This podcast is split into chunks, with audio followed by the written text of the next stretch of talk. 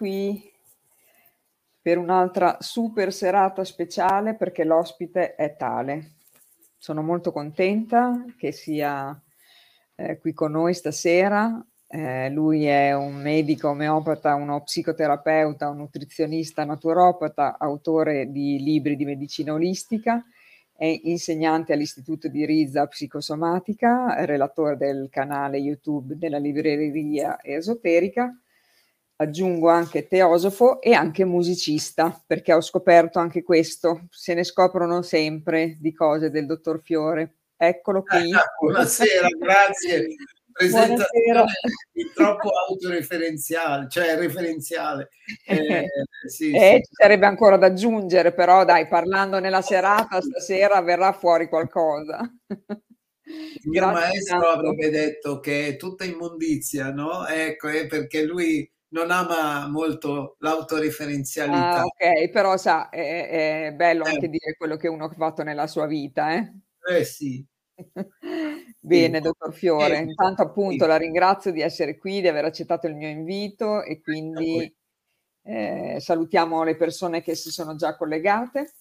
Sì. E prima di cominciare magari con, con l'argomento della serata che si presenta interessante, sì. Le volevo fare una domanda, perché sì. lei ovviamente ha studiato medicina, eccetera, quindi inizialmente immagino che sia stato, insomma, la medicina, la scienza, queste cose qui. Quando lei ha fatto questo cambio di, eh, di paradigma, direi, perché di tale cosa si tratta poi? È una bella domanda, nel senso che se proprio devo essere sincero, eh, questo elemento, diciamo, questa predisposizione per uno, uno sguardo particolarmente mh, mh, diverso sul mondo della scienza e della medicina, forse lo portavo da sempre con me. Mm.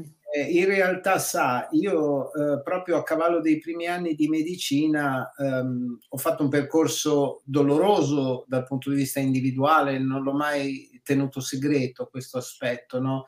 Sono partito da una dieta assolutamente sbagliata perché eh, all'età di 17 anni io pesavo circa 92 kg e eh, fece una dieta assolutamente errata.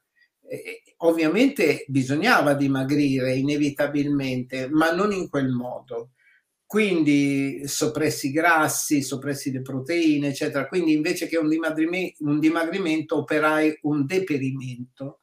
Ecco. E quello che ne sortì fu una detonazione di una serie di elementi che erano rimasti in stand-by per molto tempo.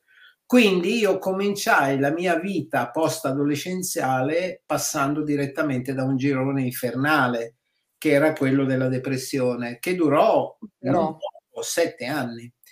Quindi quello stato che io forse sono riuscito a interpretare, a modellare, a, a, come posso dire, a impreziosire per una ragione molto semplice, perché nonostante la severità e la potenza dei sintomi, che poi potremmo anche eh, rivedere dal punto di vista clinico, riparlarne più tardi, perché la depressione è quanto di peggiore si possa augurare al proprio nemico, perché il proprio nemico quando entra in depressione non è più la stessa persona, quindi non lo, non lo riconosce certo. più, perché è spaesato, perché non si riconosce, perché non trova più un oggetto per il quale vivere.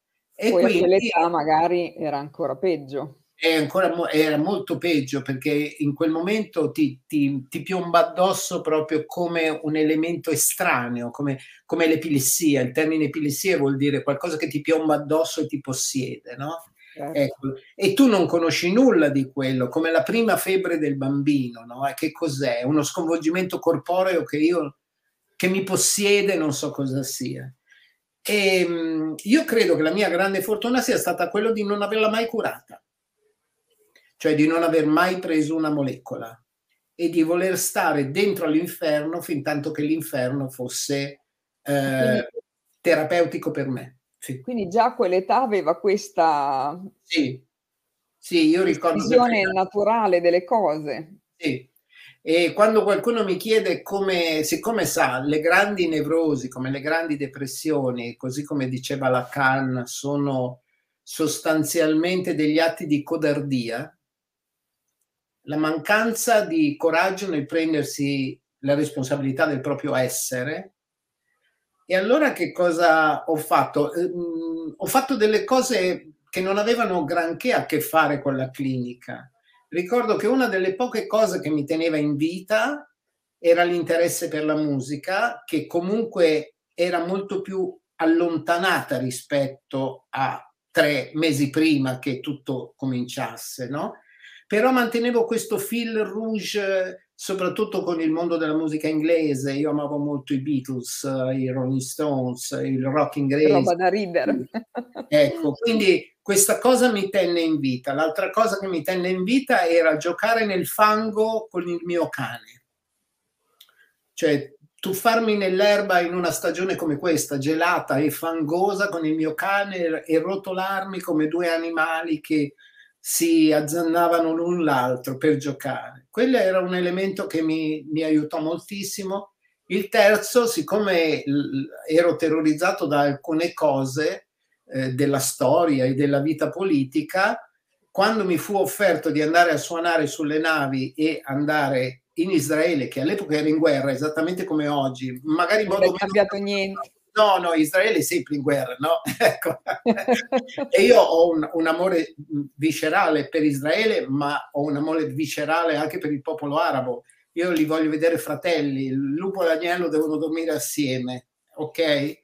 Perché sono due culture mistiche straordinarie. Bene, eh, io accettai di andare a suonare in Israele quando ero in guerra, quindi feci un, un atteggi- assunsi un atteggiamento controfobico, come si suol dire, no?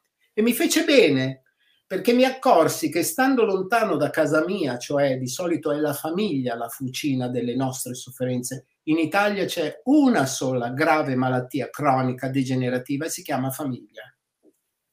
Per cui l'individuo incomincia a guarire quando incomincia a entrare nei processi di individuazione quando diventa un individuo. E quindi là, per assurdo, dove rischiavo magari anche qualche bombetta dietro l'angolo, però alla fine stavo molto meglio che a casa mia. E allora ho capito che il posto del nevrotico, la, il posto della cura del nevrotico è il mondo, non è la no. famiglia. Certo, come, eh, parte, come a volte insomma, invece... Prego, prego. No, dico come a volte invece dicono, no? La, la famiglia, la cura, insomma nella medicina ufficiale si sa che è tutto il contrario di quello che... Esatto.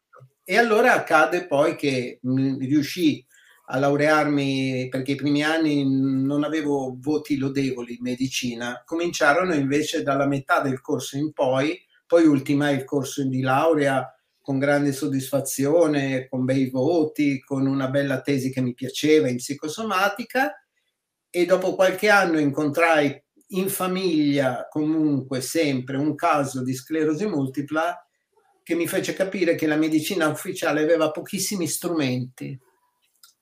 Aveva strumenti molto convenzionali che all'epoca erano molto più rudimentali di oggi. Oggi ancora ancora alcuni trattamenti hanno una loro logica, ma uh, all'epoca erano veramente privi di qualsiasi significato.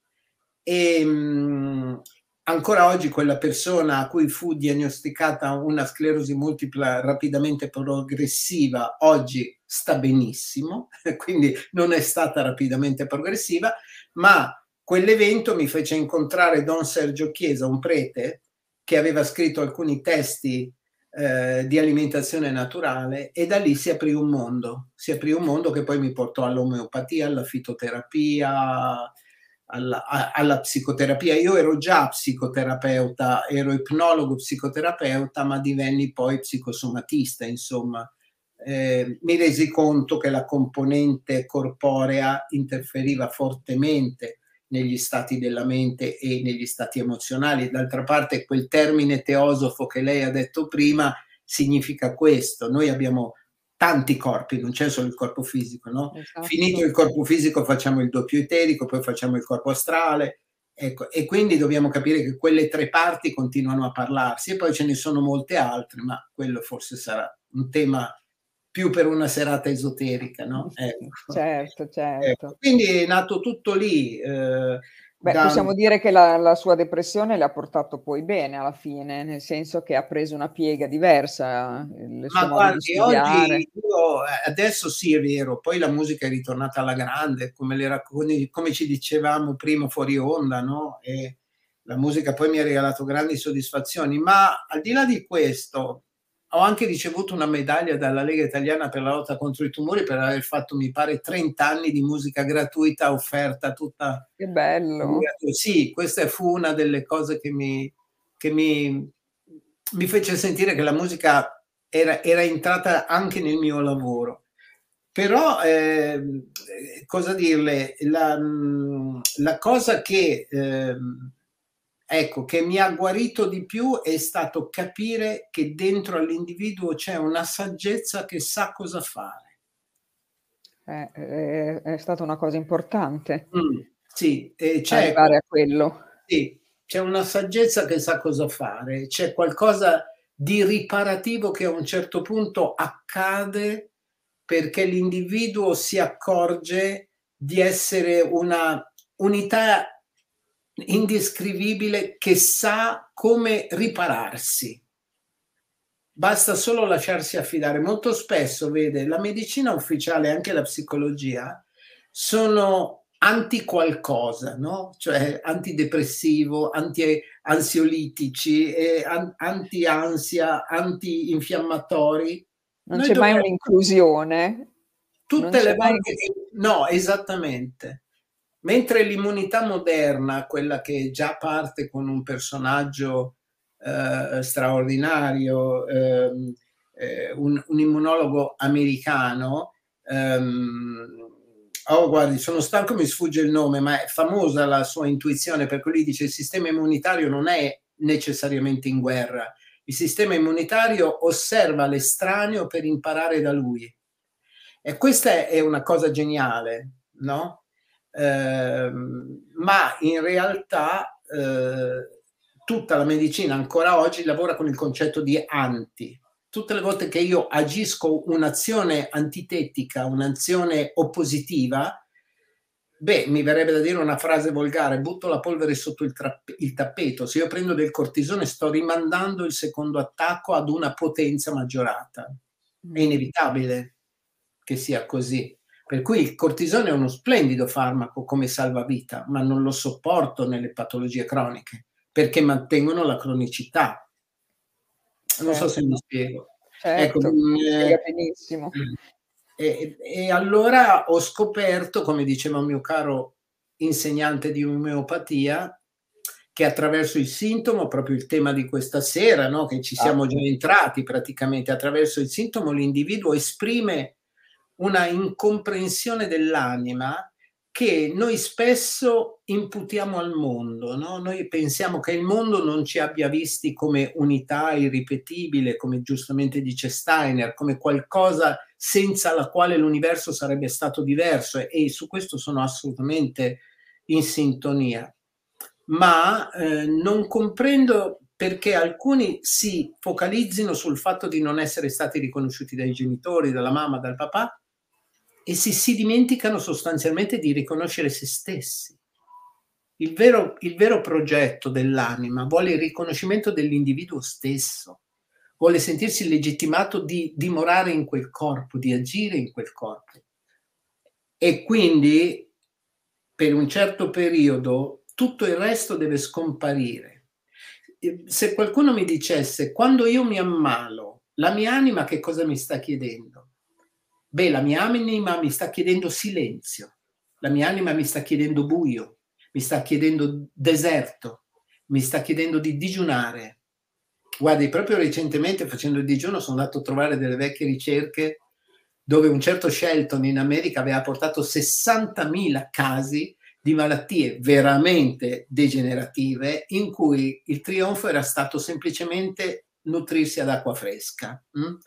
Questo accadeva, dunque Shelton è morto nell'85, quindi potremmo dire a metà del, Novecento, insomma, a metà del, eh, del secolo scorso. No? Del, ecco, e mentre nel, nel, nel Novecento e anche nell'Ottocento c'erano già state dei, degli esperimenti in questo senso. Per esempio, nelle epidemie di tifo si era notato che alcune persone guarivano di più se si mettevano a digiuno piuttosto che se utilizzassero i farmaci antitifo paratifici, no? Um, poi tra l'altro uno dei farmaci più tossici che esiste nella medicina, che è il cloranfenicolo, veniva utilizzato proprio per il tifo, per cui magari uno guariva dal tifo ma poi aveva devastanti conseguenze da cloranfenicolo. Allora, eh, la cosa che mi ha sempre sorpreso è che l'individuo ha tutte le caratteristiche per guarire. Eh, il problema è che deve legittimare la propria autonomia e la propria anima a esistere, cioè è, il, è lo sguardo dell'individuo che deve cercare queste parti e non aspettarsi che le veda il mondo, il mondo le vedrà dopo. È un po' come l'equazione del cristianesimo, io posso amare l'altro solo se amo me stesso, altrimenti non, non riesco in questo nobile progetto. Ecco, è, è fondamentale passare attraverso l'amore di sé. E l'amore di sé non è egoismo, non è egotismo, non è egocentrismo, perché nel momento in cui mi amo e quindi attivo il seme dell'amore, l'ego svanisce, perché nell'ego non c'è amore, nell'ego c'è controllo, potere, antagonismo, agonismo, ricchezza, povertà, queste stupidaggini, ma è, è nel sé che noi troviamo l'amore, quindi nel cuore. Certo. No, scusi, forse lei voleva chiedermi qualcos'altro. No, no, no, no, assolutamente. Tutto quello che lei dice è sempre perfetto. No, ma va. Guardi, eh, scusate, stasera ho poca voce perché stamattina avevo una brutta, una brutta tonsillite, quella che sarebbe stata una brutta... È già guarita praticamente da quello che mi ha detto. Sì, perché la cosa assurda è che un mio professore di omeopatia, che posso anche citare, perché quando si cita una persona con un intento nobile, si chiama professor del prete ed è un grande ricercatore e un grande omeopata. Io sono stato suo allievo moltissimi anni fa. Lui diceva il corpo umano non ama il rimedio urlato, ama il rimedio poetico sussurrato. L'omeopatia fa questo. L'omeopatia arriva con estrema dolcezza a suggerire qualcosa di fondamentale all'organo, al punto tale che lo fa esattamente con il linguaggio che l'organo usa per ammalarsi. E, ehm, e quindi i risultati li vedi molto prima. Eh, certo, Qualcuno mi dirà, esiste la medicina dell'urgenza. Sì, ma la medicina dell'urgenza è il 5% della medicina. Anch'io farei il cortisone a un uomo che viene punto da un calabrone e gli viene un attacco di anafilassi, gli farei ovviamente certo, l'adrenalina e, e, lo tirerei fuori da questo dramma, da questa tempesta chimica. Però dopo non mi sento di dargli il cortisone 5 mg al giorno per tutta la vita per evitargli l'esperienza. Magari andrò a lavorare sull'infiammazione che ha prodotto quel fenomeno. Perché se un soggetto va incontro a un fenomeno così evidente, così potente, è perché è profondamente infiammato. Ecco. Che di solito la medicina ufficiale, dottor Fiore, tende a curarti subito per farti tornare alla tua vita eh, senza guardare assolutamente niente, né? come sta non ha, e non ha nemmeno tutti i torti perché eh, perché i padroni degli ospedali oramai sono gli economisti, i politici e gli avvocati.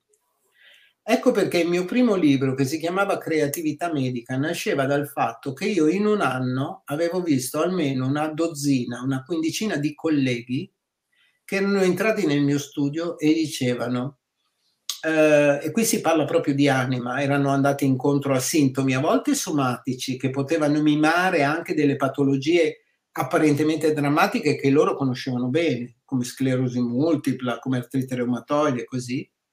Altre volte era soltanto uno stato melanconico depressivo, uno stato di svalutazione, no? Venivano da me e mi dicevano: Io non mi trovo più bene a lavorare, a fare il medico, non faccio, non faccio il medico quindi mh, so che tu utilizzi un'altra medicina, venivano da me come si va da una fattucchiera, eh? ma io amo questa, amo questa funzione. E allora mi chiedevano, tu che hai qualche intruglio particolare, potresti cavarmi fuori da questo dramma esistenziale. Ricordo un caro collega che mi raccontava che una sera, dopo una soddisfacente giornata di chirurgia, quindi molto ben remunerata, rientrava nella sua casa dove l'aspettava una bella donna e due bambini biondi e e il SUV eh, di fianco alla macchina che stava parcheggiando. Quindi un uomo che stava molto bene spegne la macchina e scoppia a piangere per un'ora. E allora quando è venuto da me mi ha detto ma senti dammi qualcosa perché a me non può succedere questa cosa. Io ho detto no guarda forse non ci siamo capiti, a te deve succedere questa cosa. forse non se l'era mai permesso. Quindi... Esattamente e lentamente ci siamo resi conto che doveva soltanto cambiare la modalità d'approccio al lavoro, cioè doveva uscire da quella dimensione che ha delle radici molto particolari, adesso ne parleremo, e, mm, e rientrare nella dimensione umana perché il medico non è un sofisticato jazzista, non è un musicista classico accademico. Il medico, come diceva un mio caro amico medico, è, è, un, è un musicista di folk, è un musicista country, è uno che deve avere a che fare con le cose sporche del mondo, coi, con i racconti dei... si deve sporcare con le storie delle persone. È quello fare il medico, ma nella setticità dell'ospedale era andata perduta in tutte queste persone la fede per la quale si erano iscritti a medicina. E allora a me è bastato dire questa frase spesso, guardate, voi vi dimenticate che tutto quello che riuscite a fare non lo fate voi, ma lo fa qualcuno che sta sopra di voi. Allora, se volete chiamarlo a collaborare, c'è una sola modalità di creare un triangolo in cui ci sei tu, il paziente e questo di sopra che ti manda i messaggi. Per fare questo devi ascoltarlo, devi farti vuoto e ascoltarlo.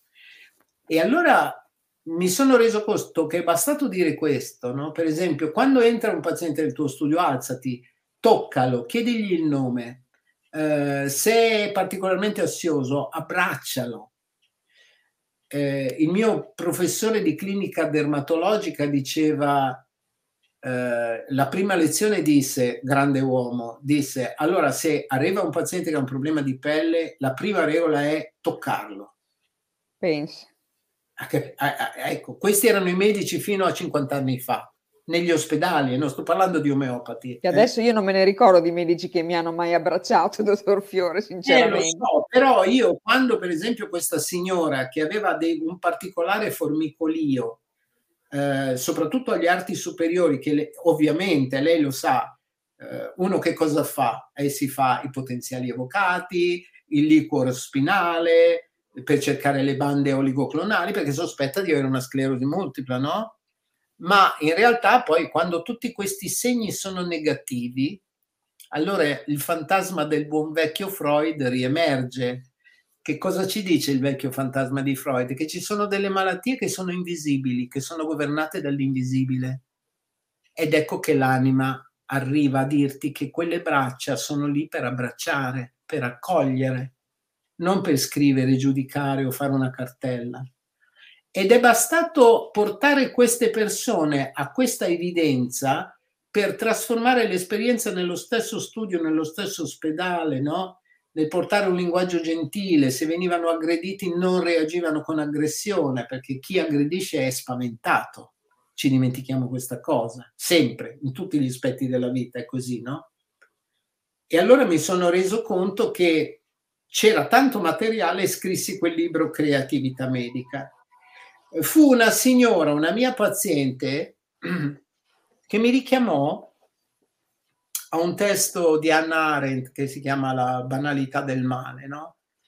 Tutta la corrente di Hannah Arendt e quindi eh, il suo ex compagno e grandissimo, incommensurabile Martin Heidegger eh, avevano attraversato l'esperienza del nazismo, no? e, ehm, e Anna Arendt aveva subito eh, le angherie dei nazisti e, e, quando era andata al processo contro i suoi stessi carnefici, Anna Arendt, cioè, tra l'altro un bellissimo film, mm, credo sia in lingua originale, non ricordo, eh, gratuito, mi sembra, si può vedere, perché i bei film sono gratuiti, no? Eh, di solito quelli veramente molto belli sono gratuiti, perché non li guarda nessuno. Uh, Anna Arendt a quel processo disse che guardando quegli uomini, gli stessi carnefici, i suoi stessi carnefici, gli facevano un'infinita pena perché essi erano pensati, diceva lei, da un pensiero burocratico, cioè il loro pensiero era sparito ed erano posseduti, vissuti da un pensiero che non era loro. Ecco, questa posizione è un po' quella che ogni tanto incontriamo anche in alcune forme terapeutiche, no? Oggi. Basta semplicemente accorgerci che sarebbe meglio far rientrare il nostro pensiero umanistico, umanitario e tenere fuori il pensiero burocratico, tutto lì. Infatti, prego, prego. far vedere anche questo libro che lei ha scritto Medicina aperta allo spirito. Sì, questo l'ho scritto, grazie. Sì, questo lo tra l'altro vado molto orgoglioso delle prefazioni. Non so se ha letto eh, la... certo, Mauro Scardovelli. Rosanna Beccarelli. E poi c'è Rosanna Beccarelli, insomma, sì, eh, direi sì. persone autorevoli. Sì, cara persona, Rosanna è veramente eh, una, una, delle donne più colte in Italia. Eh, pensi che prima parlavamo del concerto che ho fatto con Gianni Dall'Aglio no, poche settimane fa, che comunque era un concerto benefico, era fatto per l'Alzheimer, ecco, anche lì. Immagino dice, che fosse così. Per sostenere questa associazione novarese. E, mh, lei è venuta e ha fatto anche un intervento nel pomeriggio sull'Alzheimer e poi si è fermata da me a casa mia, ospite a casa mia, e così Pur Parlé mi ha raccontato tutti i procedimenti che nel Vaticano si fanno per sconsacrare le chiese piuttosto che per consacrarle e tutto ciò che accade a livello energetico. E io ho assistito a una lezione di eh, alta eh, filosofia della magia eh, gratuitamente perché Rossana è così, eppure ha scritto una prefazione, no, eppure voglio dire, proprio per questo ha scritto una prefazione che mi ha nobilitato tantissimo. Sì, molto bella, è, devo dire. Una, sì, è una, è una grande persona. E Mauro anche, insomma, ecco. Ho visto no. delle dirette che ha fatto lei con Mauro Scardovelli. Sì, sì, sì, ne abbiamo. Beh, l'altro giorno ci siamo incontrati perché lui mi ha ceduto poi gentilmente una data del suo seminario e l'ha ceduta a me in questo ex monastero, insomma, in realtà oggi è un hotel ad Armeno vicino a Novara dove abbiamo fatto un giorno e mezzo di digiuno perché ritornando all'anima noi dobbiamo capire quali sono le vie dell'anima. Beh, eh, dove noi incontriamo veramente l'anima? Beh, la incontriamo sicuramente nei sintomi. Nei sintomi. I sintomi sono l'espressione più chiara di un conflitto tra il linguaggio dell'anima e il linguaggio che io porto nel mondo. Quindi eh, sostanzialmente il sintomo è la rappresentazione onesta sul corpo fisico di un tradimento dell'anima, che a volte non è nemmeno voluto, a volte è meccanico, perché a parlare con la nostra voce non siamo più noi o non siamo mai stati noi, ma è stato nostro padre, nostra madre, il sindaco, il parroco, la maestra. Noi abbiamo spesso incarnato, come dice la psicanalisi francese, il sogno di un altro. E quindi questo è un tradimento. Quindi noi dobbiamo un po' come Cristo a un certo punto avere il coraggio di rivolgerci alla famiglia e dirgli, beh, io sono qui a occuparmi degli affari del Padre mio, no? Il Padre mio in realtà è il, nostro frammento divino, lo spirito, no? e l'anima non è nient'altro che l'interfaccia con lo spirito. Solo che se noi non cerchiamo lo spirito, l'anima non si sviluppa. È un po' come se noi nascessimo con una predisposizione ad avere l'anima, ma poi l'anima la fanno le donne e gli uomini di buona volontà, quelli che accettano il lavoro, perché qualcuno mi, mi dice ogni tanto, ma la vita che cos'è? Un dono? Una disgrazia, un regalo. Uh, io dico no, guardate, la vita sostanzialmente è un lavoro. Vita esatto. È un lavoro. La vita è un esatto. costante lavoro, un lavoro di ricerca di presenza. Questa frase piacerebbe molto al grandissimo Salvatore Brizzi, no? Esatto. È un lavoro di presenza. E quindi devo accettarla sta fatica, perché tutto ciò che io perdo della vita, come diceva John Lennon, no, la vita è quella cosa che accade mentre sto facendo altro. Altre cose. Questa capacità di stigmatizzare quelle manchevolezze che noi utilizziamo quotidianamente, no? Ecco, eh, noi invece siamo chiamati ad essere presenti a questo tempo e a trasformare l'azione in qualcos'altro. Questo lavoro è quello che Hillman chiamava fare anima.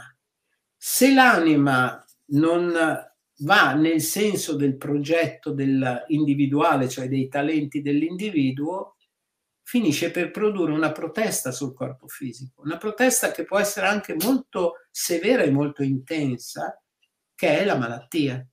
Per cui quindi la, è il messaggio dell'anima, la malattia diventa un messaggio ne, dell'anima. Mi verrebbe da dire nell'umano sempre. Nell'animale un po' meno, perché l'animale ovviamente eh, non ha questa predisposizione, lei lo sa, nella, nella visione gnostica Dio si ritira dalla natura. Gli unici veri testimoni di Dio siamo noi è la nostra parte divina. Quindi gli animali in qualche modo hanno un'anima gruppo, inutile secondo me seppellire il cane e mettergli il nome, perché in realtà quella non è la sua sorte. Non diventerà mai un defunto come i nostri defunti, che sono la vera grande ricchezza che abbiamo. Per assurdo, le stesse persone che in vita ci hanno ostacolato e che in qualche modo ci hanno eh, hanno creato degli intoppi sulla realizzazione dei nostri progetti animici, poi quando passano alla, alla, alla dimensione altra diventano invece dei riferimenti straordinari. Noi dovremmo coltivare molto di più il rapporto con i defunti, come diceva Steiner, che con i viventi. Perché in alcuni momenti della nostra vita, e se qualcuno è stato malato sa che è così e lo sente, in alcuni momenti della nostra vita sono più vicini loro dei viventi. Beh, questo è un argomento che forse ci porta un po' troppo lontano. Per cui, Però è un bel argomento. È un gran bell'argomento. Per cui vede anche una malattia fortemente degenerativa, per esempio, che cosa vuol dire la parola degenerativo? Oppure quando noi abbiamo una forma tumorale, no? E nel tumore vengono utilizzati dei termini che dovrebbero farci riflettere, displasia, metaplasia, le cellule perdono alcune caratteristiche, perdono la capacità di convivere con le altre, no? perdono la misura della loro crescita. L'inibizione da contatto, si diceva nei vecchi testi di patologia, queste caratteristiche sono rivoluzionarie. Ecco, quando verrò da, da, da lei che mi ha invitato a fare no, questo... Non vedo l'ora. La rivoluzione delle cellule come rivoluzione dell'anima. Poi affronteremo proprio nei dettagli questa cosa, ma che cosa succede? Che nell'umano più che mai la malattia tumorale è una protesta evidente, è un tentativo che le cellule fanno di cambiare un sistema che ha prodotto sofferenza per troppo tempo. Le cellule non pensano in termini di futuro, pensano in termini di qui e ora. Quindi la, la rivoluzione va fatta qui e ora. Siamo noi che continuiamo a soggiacere all'interno di una famiglia disfunzionale, di un matrimonio doloroso, di una relazione perversa e tossica. Siamo noi che facciamo questo. Ma le nostre cellule questa ragione non la sentono. Eh, certo. E quindi esprimono con estrema onestà e a volte anche molta violenza, ma quelli che accettano questo suggerimento e invece di dire quella famosa frase ovviamente molto coerente con il mondo moderno, no? Bisogna combattere fortemente fino all'ultimo, non c'è da combattere, mm-hmm. c'è da abbandonarsi a una trasformazione non c'è da combattere, bisogna lasciarsi abbandonare a una trasformazione che vada nel senso dell'anima. quindi dottor Fiore cambia anche il concetto di guarigione in questo caso. Sì, pensi che io in questi tre anni, anche a cavallo del Covid, ho visto delle guarigioni straordinarie, di cui ben lungi da me l'idea di sentirmi eh, in qualche modo corresponsabile, ma sono stato un, un osservatore di questo fenomeno che accadeva. E accadeva là dove magari le mie parole erano riuscite in qualche modo, forse perché mi venivano suggerite da qualche parte, a frammentare quel legame perverso che teneva le persone in una dimensione esistenziale, costrittiva, eh, prigioniere sostanzialmente, no? di dimensioni apparentemente senza via d'uscita, ma c'è sempre una via d'uscita. Se noi abbiamo la, di, la dimensione spirituale, sappiamo perfettamente che c'è sempre una via d'uscita. E la via d'uscita è lo spirito, che è la parte immortale di noi. Quindi quando qualcuno dice eh, ma ti farebbe bene leggere Steiner, eh, secondo me ha fortemente ragione, perché se noi mettiamo al centro la consapevolezza che dietro a tutto ciò che ci opprime c'è una dimensione in cui la libertà è a portata di mano, ma da un momento all'altro, eh, io ieri sera ho aperto a caso, prima di dormire, Simboli e misteri di Steiner e ho preso una pagina che parlava proprio di questo, cioè di come noi simbolizziamo il dolore, ma in realtà stiamo simbolizzando la parte immortale di noi attraverso quel dolore. E beh, eh, se noi riusciamo a percepire quella cosa, il dolore assume un significato completamente diverso cioè diventa il tramite attraverso il quale mi evolvo. Eh, prima ero al telefono con una grande astrologa, non so se la conoscete, Francesca Spades. Eh certo grande... che la conosco, è una mia amica. Ecco, e mi è venuta una frase di questo tipo. Lei poi mi ha, fatto, mi ha mandato un messaggio di conferma, le ho detto perché eh, l'humus che dà le terre migliori si nutre proprio di un letame chiamato dolore. Ecco, eh, il, il, dolore è proprio il concime migliore per far crescere la miglior pianta di noi stessi.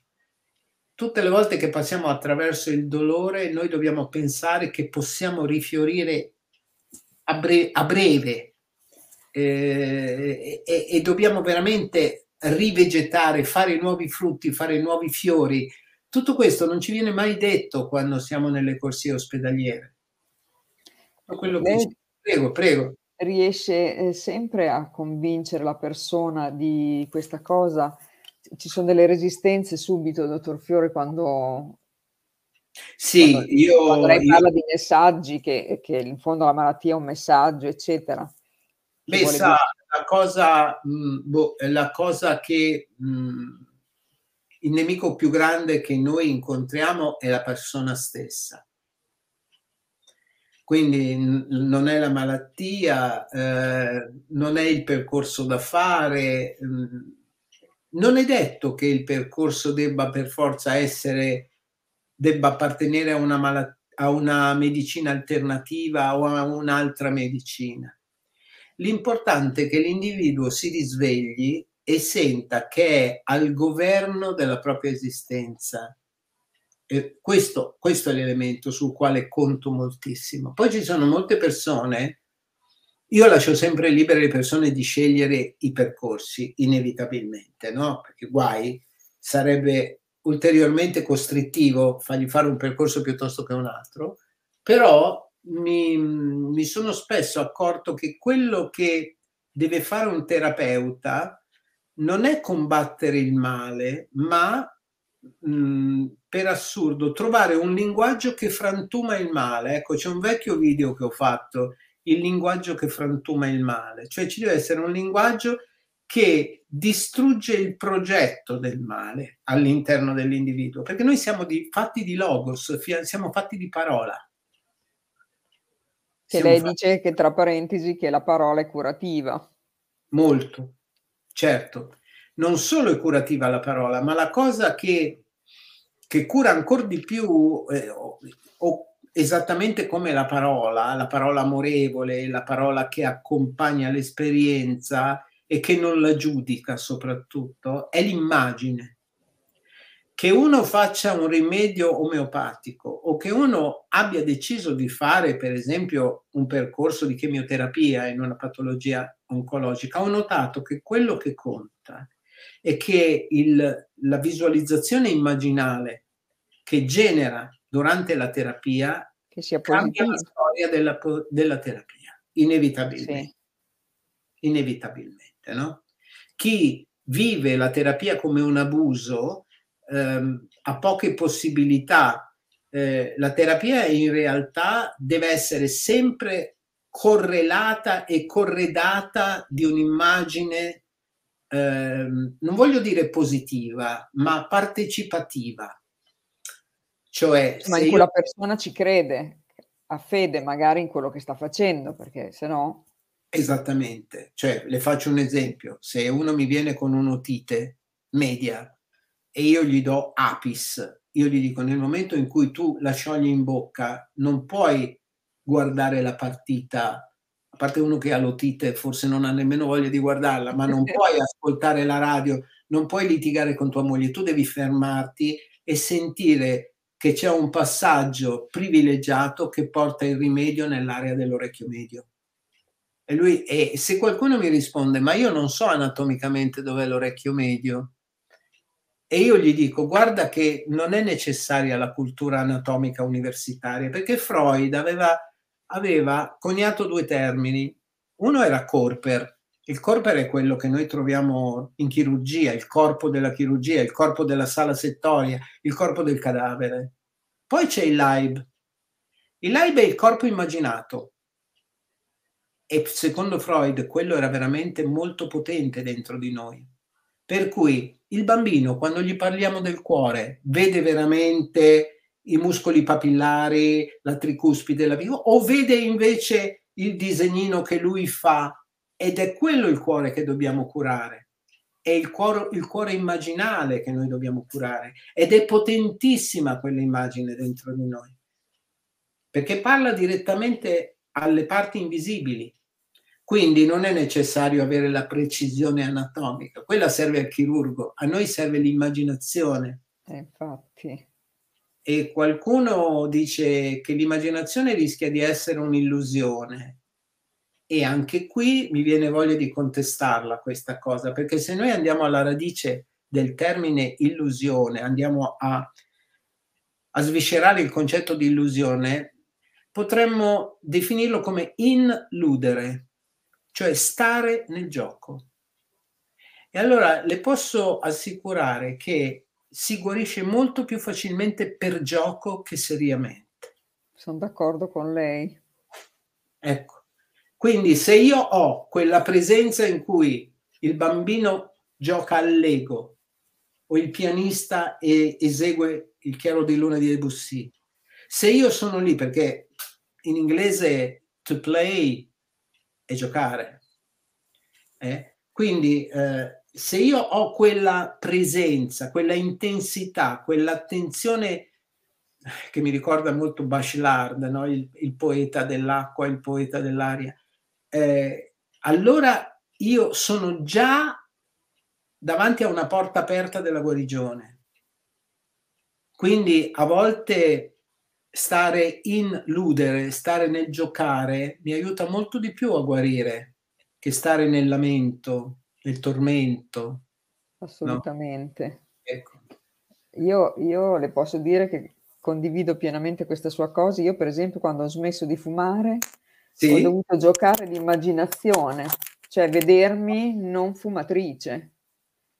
Per cui esatto. ho costruito l'immagine di non fumatrice per poter smettere, altrimenti non, non ci sarei mai riuscita. Guardi, eh, una volta cioè, io avevo un collega che amava molto la musica americana, no? Non so se sono uscito fuori tema stasera, mi scusi. Eh. Guardi, lei non esce fuori tema mai, quindi... e e quindi, siccome avevamo una passione comune che era Bob Dylan, che è Bob Dylan, no?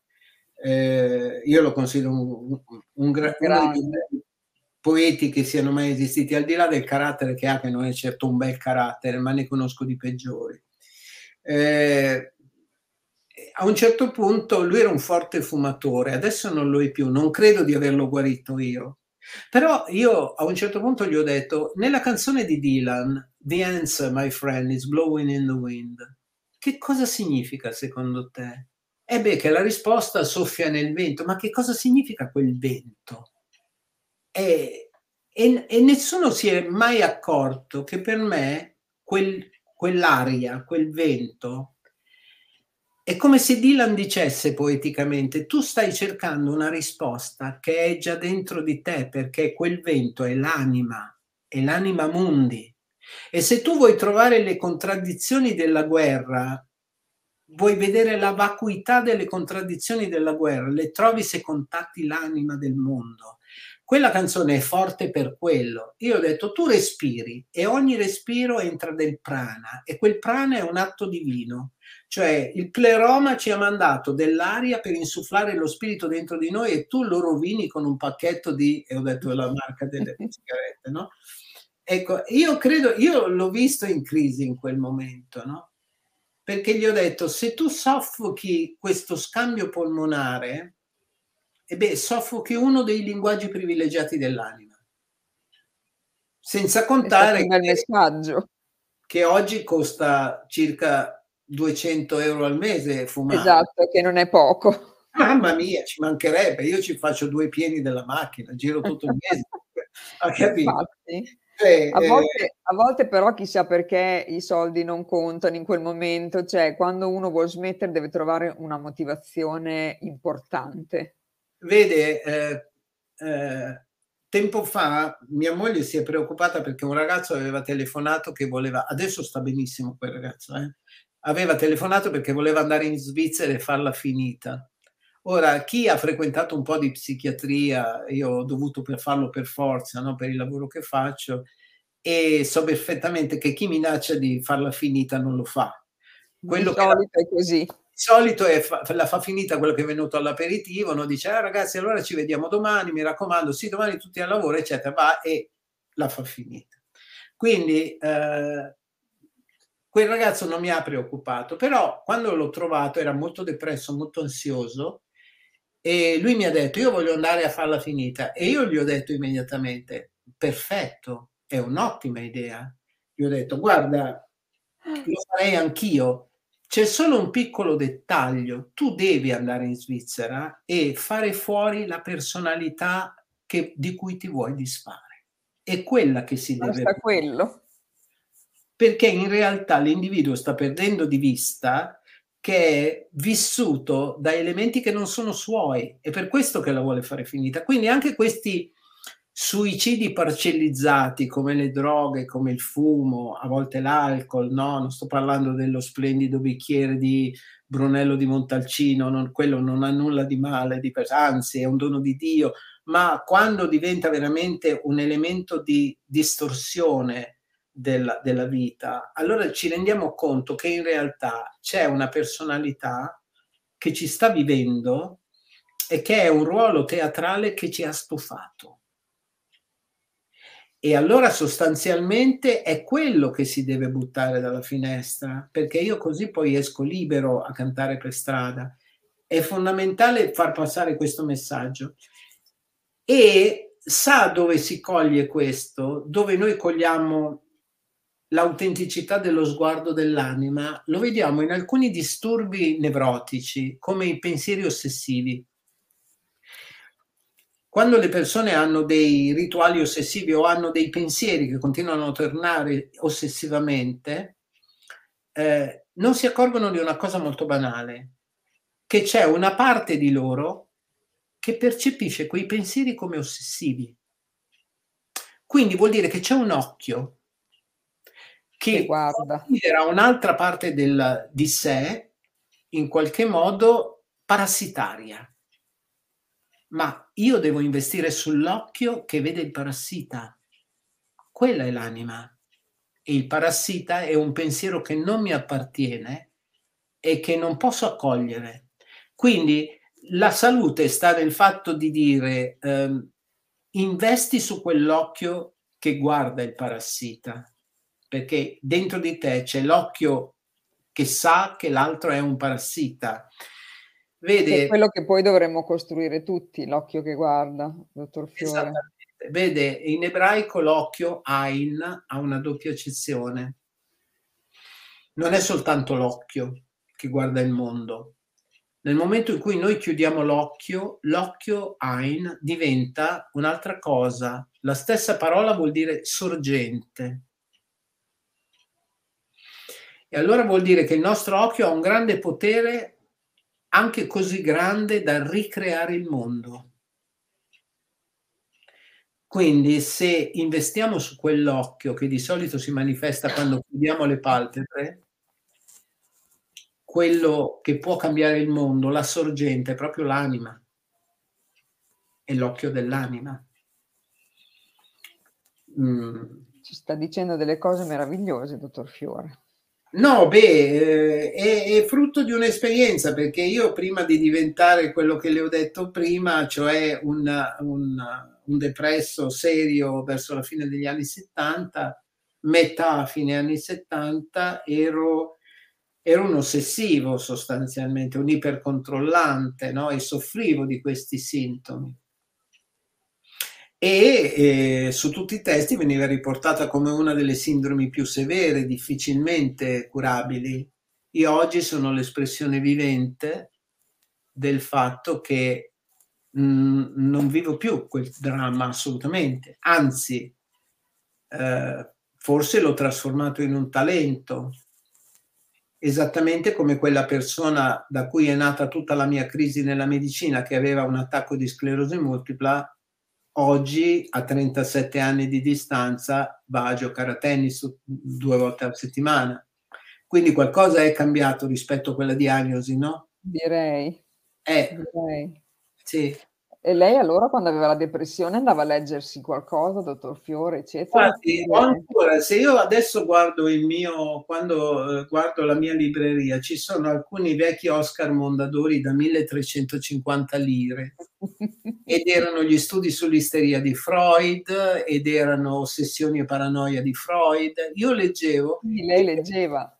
E per leggere questi testi, perché avevo intuito che che ci fosse qualcuno che conoscesse la materia, no? Avevo 16 anni e mezzo, 17, per leggere quei testi bigiavo. Io in quarta liceo ho fatto 60 ore d'assenza, per cui non so come abbiano fatto a non bocciarmi, ma io non bigiavo per andare a giocare a biliardo.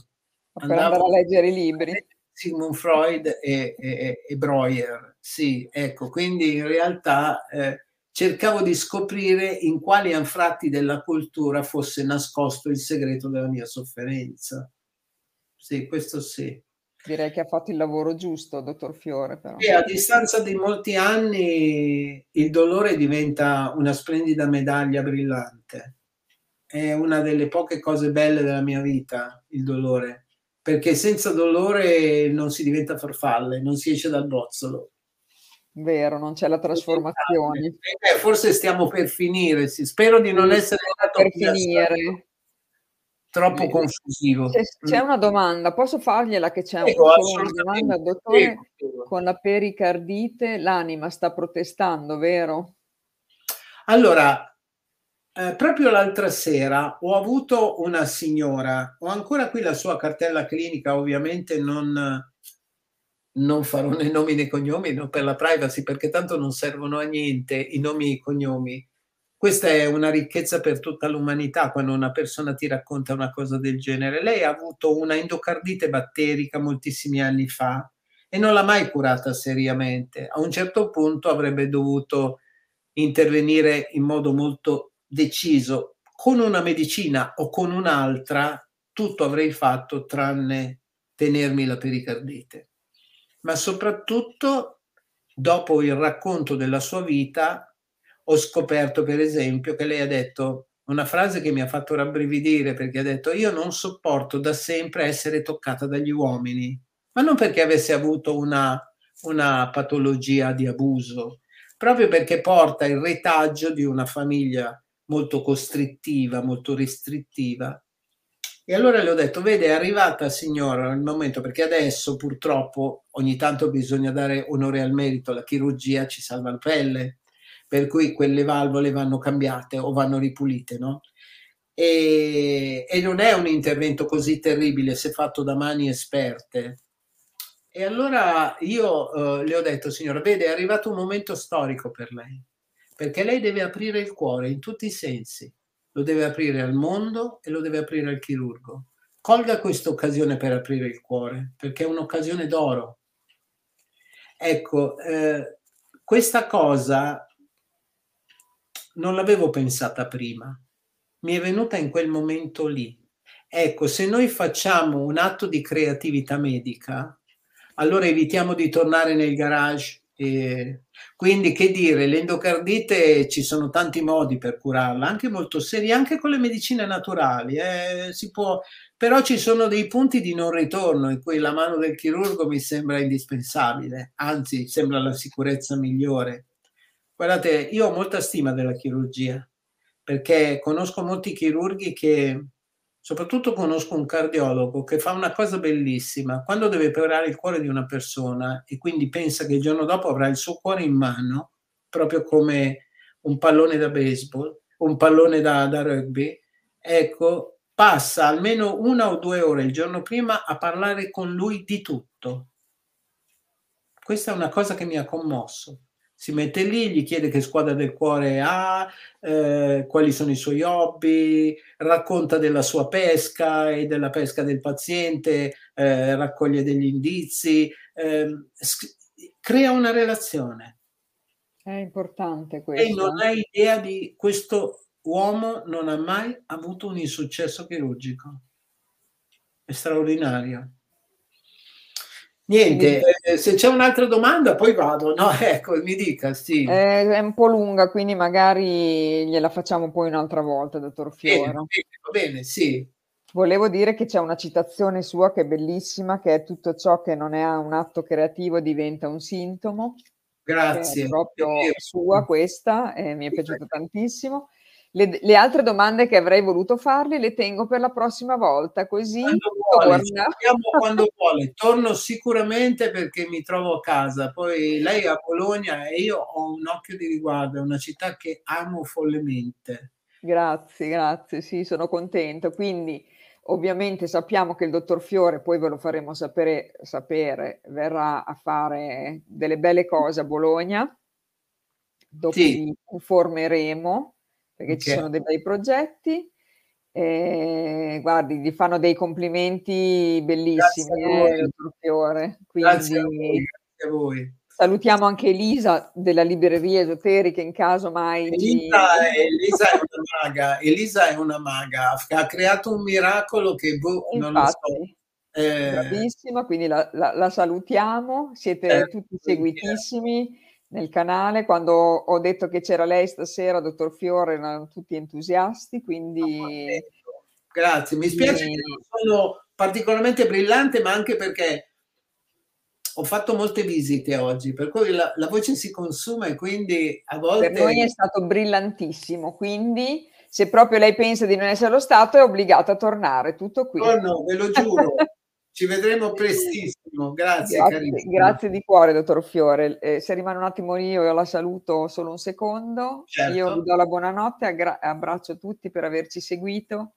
E grazie e buonanotte, grazie a tutti. Grazie, dottor Fiore, è una meraviglia. Ha chiuso adesso? Sì, ha chiuso. No, ancora ah, no, stiamo eh. chiudendo. Grazie. Eh, non si vuole chiudere. Ah no?